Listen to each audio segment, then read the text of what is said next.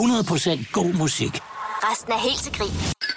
Radio 100. Kan du huske sådan noget af det første, du synes, det her, det var sjovt? Jeg tror, at det første, jeg kan huske, jeg sådan har grinet af, det tror jeg, det var Tintin. Ja. Altså, dem havde jeg meget, det var meget lille, jeg fik, og jeg synes, at jeg Allan-figuren i Tintin. Man har altid moret meget over. Der er den, hvor han ligner en næse, hvor han synes, at Rastapopoulos ligner en næseabe. Altså, han får øje på en næseabe, og så skriger han, hvad er det, det ligner? Siger han. Jeg har set den næse før, og han griner næsen, og så siger han til Rastapopoulos, se den næseabe. Hvor er det, vi har set den næse? Og så sidder Rastapopoulos ved siden af. Det kan jeg bare huske, det grinede. Ej, det var altså i tegneserieform. Det var tegneserieform, altså, ja. Det bliver lavet til animation. Det er det første, jeg husker, jeg griner af. Ja. Og Frank? Det var næste. Det er den lyserøde panter. Og Peter Sellers. Ja. Det kan jeg huske meget tydeligt. Det begyndte jeg at se sådan rituelt i folkeskolen. Ja. Og det var hele den der franske... David Guetta taler sådan faktisk i øvrigt. Han taler som en Spencer Clouseau. Ja, stadigvæk. Så, men det var den der komik. Ja, men han er... Og sproget. Jeg synes, den der han er måske...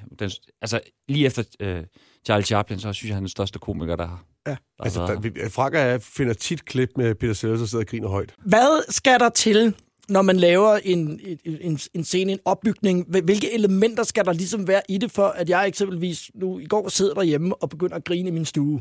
Altså, hvilke elementer synes I, at der er vigtige? Selvfølgelig ud over noget, der er sjovt.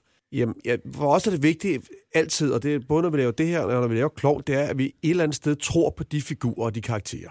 Altså, hvis vi føler lidt med dem og tror lidt på dem, så er det altså meget nemmere at komme til at grine, når de kvejer sig, ikke? Så det er det allerførste, vi skal. Vi skal sørge for, at vi holder med de her mennesker, ikke? Og vi tror på dem, ikke? Og så bagefter, så skal det gå rigtig galt. Rigtig, rigtig galt. og der har vi sådan en som Lars Hjortøj med. Altså, Lars Hjortøj spiller med i film, og han er virkelig god til at sige ja til alt, hvad vi beder ham om. Vi skulle lave en scene, det kan jeg godt afsløre her, hvor der skal spises fondue, som også meget populært i 80'erne. Og da vi lavede scenen, der skal Lars sådan sidde og lade sig, om han spiser rå kyllingekød. Da vi er færdige med scenen, opdager vi, at Lars er rigtigt. Alt muligt rå kylling. Method acting. Ja, han æder det bare, og sådan er Lars hele vejen igennem. Lydene, som jeg så kunne høre, er de så lagt på efterfølgende? Eller? Ja, gudskelov. Lars overlevede. Vi kan ikke røbe for meget her, men man kan altså ikke spise rå kylling, kan jeg afsløre.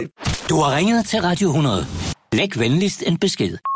Ja, hej, det er Anders Madsen. Om jeg havde bare lige en rigtig god... og det var ikke, fordi det skulle tage så lang tid, men jeg tænkte bare lige, der var lige en lille gåde her, som kunne være god. Hvad er forskellen på et guldtæppe og en Hvad hedder det? Et guldtæppe, og så en af de der... Hvad hedder det? Du kan ikke... Så kan jeg ikke... Det kan jeg ikke fortælle, hvis jeg ikke lige kan huske. Ellers kan jeg måske bruge en... Nej, det kan jeg ikke. Det skal være... Hvad fanden er det for en? Hvad er forskellen på et gulvtæppe og en... Og et ringbind? Hedder det et ringbind? Altså sådan en mappe? Hvad er forskellen på? Gulvtæppet... Nej, det er sgu ikke... Nej, det er ikke ringbind. Hvad fanden hedder det? Clipboard? Nej, hvad er forskellen på et... Jeg skal lige... Jeg ringer lige op igen på et tidspunkt, hvis der er. 100% god musik. Resten er helt til grin. Radio 100. Det er en fornøjelse at sige godmorgen til Bodil Jørgensen. Ja, tusind tak. Bodil, du har mange hatte på i skuespil. Sidst jeg talte med dig, der havde du lavet Visting-gruppen, og så har du været ude for en ulykke, der virkelig kom til at tære på dig. Jo. Og udover det, så kan man så se dig i Rydderød også. Ja. Her til jul var det, vi lavede det der advents, og vi har sørme også noget her til foråret. Som man kan glæde sig til at få se. Hvad fik de fat i dig, rytteridrengene? Rytteridrengene har jo mødt hinanden tilbage på skuespilskolen, og der lavede de noget, der hed Teateret Marianne.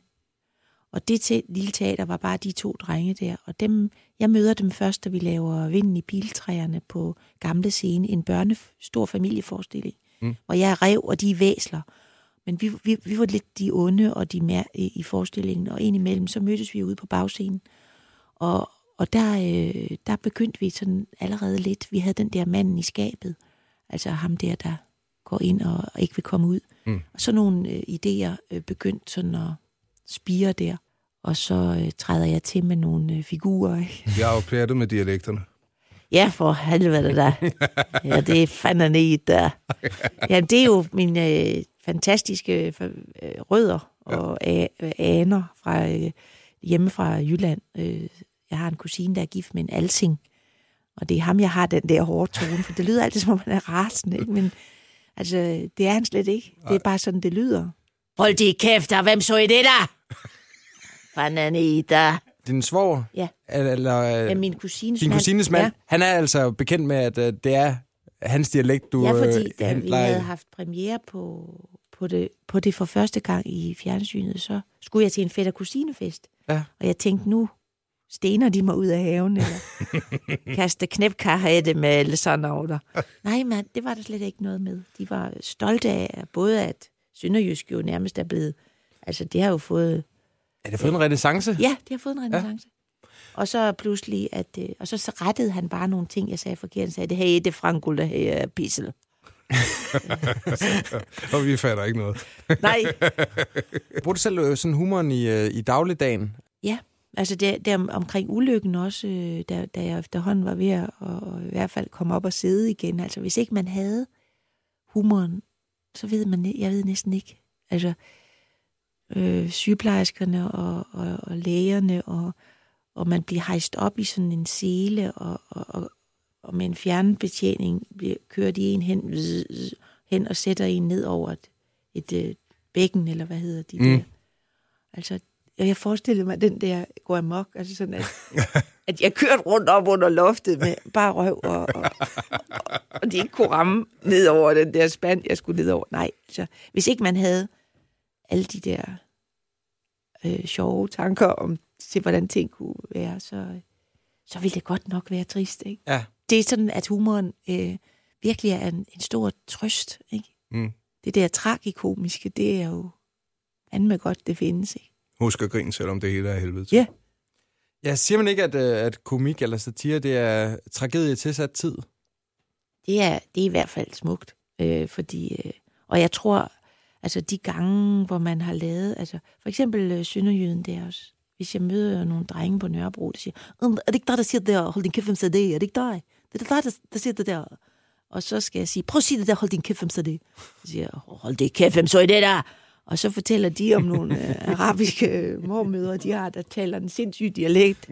Og så fortæller... Altså sådan på den måde er humor rigtig godt til at komme i snak med alle mulige mennesker. Vi siger tusind tak for snakken, Bodil Jørgensen. Jamen, og ønsker dig en dejlig dag med højt humør. Tak skal du have. 100% helt til grin på Radio 100. Det er en fornøjelse at sige godmorgen til Bubber. Godmorgen. Bubber, hvad humor? Det er jo en stor del af din dagligdag. Nej. Jeg kender ikke noget til det. Nej. Du benægter alt kendskab til humor. Jeg ved det ikke. Nej, du kan godt se, hvis man har... Det kommer jo ikke langt ved, vel? Nej. Altså, jeg synes virkelig, der slutter sådan en samtale der. Humor, tak fordi du kom. Ja, jamen, humor er jo alt. Ja. Altså, humor er jo alt. Du ved, det er jo, og så er det jo endda lidt sværere i radioen. Mm. Fordi jeg synes også, humor, det har meget med mimik at gøre, og det har meget med den måde, man er over for hinanden. Og humor kan jo godt være et blink i øjet, eller et løft med øjenbrynet, eller et nik, som du sidder her for at få samtalen til at køre. Ja. Så det betyder rigtig, rigtig meget. Det er også derfor, nogle gange i en telefon, har du ikke været ude til det der, at det er skide svært, fordi hvis nu man begynder at tale, og så siger den anden også noget i samme øjeblik, og så holder vi begge to. Altså, det er svært at komme i gang. Det er svært at kalibrere, hvis ikke man lige har den der mimik på. Men hvis der så sker et eller andet, og man kommer til at grine, okay, så er det næsten ligegyldigt, om man har talt med vedkommende eller ikke talt med vedkommende, så er det bare altid nemmere. Så humor er jo, kan man sige, det er jo nøglen til alle låse. Ja, og hvad synes du sådan selv er sjovt? Det er rigtig, rigtig meget forskelligt, synes jeg. Ja. Altså, jeg synes nogle gange, sådan, hvis man sidder og ser noget stand-up eller sådan noget, så må jeg bare slå væk. Så bliver det næsten uafgjort. Jo. Fordi det der med, at når det skal være tvungen, eller at man føler, ligesom det er sådan et påtvungen sjov, eller nu skal jeg bare være sjov for hver en pris, eller prøv lige at lave sjov med det her, eller Det er rigtig, rigtig svært. Jeg synes sådan noget ufrivillighed, morsomhed er mange gange det aller sjoveste. Eller nogen, der ikke prøver at opnå at være sjove. Så du griner bare af folk, der ikke prøver på at være sjove? Ja, tit. Eller sort humor, synes jeg, er fantastisk. Det der med, at man tør sige nogle ting og gøre lidt grin med noget, man måske ikke rigtig, der ikke egner sig til at gøre grin med. Og altså bare det ikke skader nogen. Altså fordi og så også det der med det kan også hurtigt blive humor skal heller ikke være hånlig eller nedladende eller sagt med et godt hjerte. Ja. Det er lidt for nemt at sparke ned af. Alt for nemt. Og gøre sig humoristisk på andres bekostning. Fuldstændig. Så det er slet ikke det. Men jeg synes bare, ligesom en bemærkning, den rigtige bemærkning, den behøver ikke engang at være sindssygt sjov, men den kan faktisk være sjov en time efter. Det er også nogle ting, man kan lige tage fat. Hvad var det, der blev sagt der? Eller hvad var det lige, der gjorde? Men det er det vigtigste i hele verden, ja. Det er humor. Hvis der ikke var humor, så ville det være så røvsygt. Så altså... Gud bevarer humor? 100%. 100. Har du selv nogle forbilleder, som du sådan griner af, hvor der er, hver gang, hvor der sådan er lattergaranti? Jamen, jeg synes, der er rigtig, rigtig mange mennesker, både i min omgangskreds og alt muligt andet, jeg søger jo de mennesker, du ved, der giver en et godt grin. Hvis man skal sætte en label på det, altså, du ved, sådan engelsk humor, synes jeg, er fantastisk. Jeg elsker også amerikanske talkshows. Jeg synes for eksempel, ham, der sidder i bilen og synger Carpool Karaoke, der er sindssygt morsom. Let's go. Take that. Carpool Karaoke. Yes. For comic relief. Oh yeah.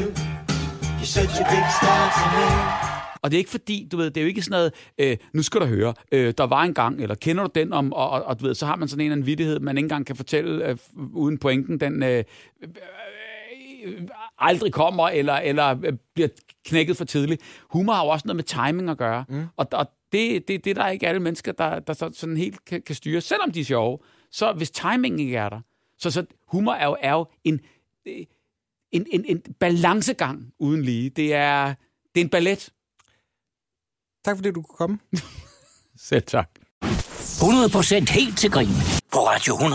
Prøv at høre, Nikolaj, jeg har jo ringet til dig, fordi vi i den her uge er helt til grin her på stationen. Og noget af det, som vi skal snakke om, det er det der med at få humoren ind i musikken. Og det er du jo, du er jo en musikkens mand, når det kommer til det her.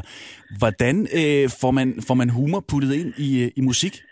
Jamen, Jamen, det sjove er, at selvom jeg godt kan se, at de sange, som bliver skrevet til Østkyst Hostlers, og de sange, jeg har skrevet til hans egne, de er meget sjove, når man sådan hører dem, så har det aldrig været målet, når jeg skrev sangene. Altså, der er bare et eller andet med, at hvis man siger nogle sætninger, altså på rap, som bare lander godt, og noget, man kan genkende, så føles det sjovt, når man hører det på en eller anden måde, men når man sidder og laver det, så er det sgu ramme alvor. Lad os dykke lidt ned i det, fordi man kan sige, Østkyst Hostlers verdens længste rap lavede egentlig til børneradioen, men senere også udkommet på CD som verdens længste rap. Hvis man dykker ned i den, altså så er der de her to karakterer, som hostler sig igennem Jylland og ender i Randers, og det ender så helt galt. Hvordan kom I på ideen til det her? Jamen, vi skulle have lavet, altså, det er jo en lang og kedelig historie i virkeligheden. Altså, vi havde lavet en anden føljeton til børneradio, og så ville de udgive den på CD, og det synes vi ikke var god nok til, og så handlede vi frem og tilbage. Og så endte med, at vi endte med at lave det der projekt. Det var jo en idé, der opstod, fordi at jeg altid synes, Randers var et meget skræmmende sted i gamle dage, når jeg kom der som københavner, hvor man altid var ved at få røvfuld alle vejen, man kom hen, ikke? Så det var jo sådan den der følelse af at være københavner i en stor provinsby, hvordan der altid var tæsk lige om hjørnet. Det var noget, som jeg kunne genkende og synes var sjovt. Det var sådan rimelig meget det, der sparkede ideen. Er det så noget, i virkeligheden noget, du har fået ikke fysiske tæsk for, men så mundtlige tæsk for efterfølgende, når du så har været i Randers? Randers har nu taget det meget pænt, men altså lige årene efter, at verdens længste rap udkom, der var der jo rimelig meget debat omkring, du ved, København og provinsen og det og det andet. Og jyder i det hele taget tog det lidt som en sang, der i virkeligheden sagde, at der var rigtig ufedt i Jylland, fordi de siger det, men hvis man begynder at høre sangen, så handler det jo i virkeligheden om et par københavner, der er temmelig dumme, ikke? Så i virkeligheden, når jeg synes, hvis man hører den ordentligt igennem, så er det jo københavnerne, der er ondest overfor. Og i virkeligheden så ender den jo også, godt, men undervejs, der tager de her to drenge ind på en tankstation for at få tanket den her kæmpe store flyder op, nummeret, der hedder 98 oktan. Nikolaj, kan du ikke lige prøve at sætte et par ord på 98 oktan? 98 oktan bly er jo et kapitel på vejen, hvor de her to drenge, de sidder i den her bil og dyster om, hvem der er bedst til ligesom at snyde andre folk. Og det er så Bossibos bud på, hvorfor han er den fedeste hostler, hvordan han ligesom kan få gratis benzin derinde. Og det gør han jo ved at charme hende lidt, ved at spille lidt rimelig smart. Og det lykkes jo meget godt til sidst. Vi griner uanset hvad. Helt til grin. Hele ugen på Radio 100. Mads, prøv lige at fortælle mig hele det her plat-eventyr. Hvordan startede det egentlig? Jamen, de gik i skole sammen, i gymnasiet og i folkeskole sammen. Og så begyndte vi egentlig at spille på gaden, for sådan at tjene lidt penge til omkringerne. Starten bare musik, og så blev det mere og mere sådan en snak, og det voksede og voksede. Vi lavede sådan nogle festivaler på gaden, hvor vi fik anmeldere ned og anmelde vores flisefestivaler, som de hed, nede på strøget. Og så voksede det simpelthen derfra. Så det er sådan set bare tre drenge, der ville ud i sommerlandet og spille musik. Og så voksede det ret hurtigt til, at vi begyndte på både teateret. Så var jeg skuespiller på Det Kongelige Teater en periode, så fik vi lov at låne en af deres prøvesale. De anede ikke rigtigt, hvad det var, Det Kongelige Teaters ledelse, men de gav os lov til en sommer og spille ind af prøvesalen. Og så eksploderede det ligesom derfra, og blev, hver gang vi lavede et nyt show, så blev det ligesom fordoblet det. Og man kan sige, at der er jo kommet nogle eviggyldige klassikere ud af det her sammen. Ja, men det er der. Prøv at høre, Mads. Jamen, det mener jeg seriøst, fordi altså, jeg kan huske, i 91, der investerede jeg i Svisken på disken. Og altså, guden skal vide, jeg aner ikke, hvor fan det album er henne nu. Men jeg ville ønske, at jeg havde det, fordi at, da jeg så begyndte at researche på det her, og sad og hørte sangene igen, jeg kunne dem udenad. Det er jo det er jo vanvittigt. Altså, de har jo brændt sig fast. Ja, men vi har altså mange stand-up-komikere, de kan simpelthen vores show bedre, end vi kan den. Det er meget, det er meget underligt indimellem, at folk kommer og ligesom siger, hvordan den sang var, og så tænker, er det noget, vi har lavet? Altså, virkelig. Der er rigtig meget af det, vi husker takke lov, ikke kan huske mere. Men jeg bliver nødt til lige at spørge, fordi altså, der er noget, som jeg har undret mig en lille smule over. I har et specielt forhold til navnet Sten. Det optræder utrolig mange gange i jeres tekster. Lidet flatterende, vil jeg sige. Hvad er det? Nå, der er en sten med i Mallorca. Ja, og der er også en sten med i Kates på et tidspunkt. Han bollede ravler, kratter sten. Ja, præcis. Ja. Ja, hun bollede. Ja, jamen, jeg ved ikke, hvorfor. Altså, men Sten er et godt navn. Ja. Altså, det er et godt navn. Det er, fordi så er der meget, der rimer på det jo, åbenbart. Og så er det... Jamen, det er bare et godt navn. Ligesom Preben. Preben er også et godt navn. Det er godt at lave sjov med Preben. Sten og Preben er gode comedy-navn. Det er ikke alle navn, der er gode comedy-navn. Flere af dem er også startet med... Jeg havde en overgang, hvor jeg havde sådan en idé om, jeg gerne ville lave noget meget etisk. Så jeg kom med sådan et forslag om forskellige sange, som havde sådan en meget poetisk start. Og så endte det altid, at enten Michael eller Peter sagde et eller andet, altså uhyrligt, afskyeligt, ulækkert, som så ligesom overtager sangen. Og det lykkedes mig aldrig at vinde den kamp. Fordi så længe det er ulækkert, så slår det jo til hver tid poetisk. Der er også, Kate, kan jeg huske... Da Kate og mig var 8 år, der legede vi i vores gård. Jeg tævede hende, hun tævede mig. Det var vores første eskortleg. Vi legede doktor meget tit, og så kommer Michael, tror jeg, og siger, jeg vaskede hendes skridt i sprit. Altså, og det var, altså, du ved, man kan ikke, altså, det kunne være en smuk lille kærlighedssang om to, altså sådan en spirende kærlighed mellem to små væsener, ikke? Og så kommer den sætning ind, og så er det ligesom, bang, der røg det. Ja, og så fortsætter den jo med et eller andet. Jeg kan ikke helt huske det, men der er noget med, hvorfor flækker de i bunden? Ja, men så går det helt galt. Altså, det sejler. Altså, vi starter altså med en eller anden sådan ønske om, eller meget, det var meget tit mig, der havde et ønske om, at det skulle være lidt poetisk, lidt fint, indimellem os. Men det, navnet havde vi jo også imod os på den måde, så det kunne vi jo godt have sparet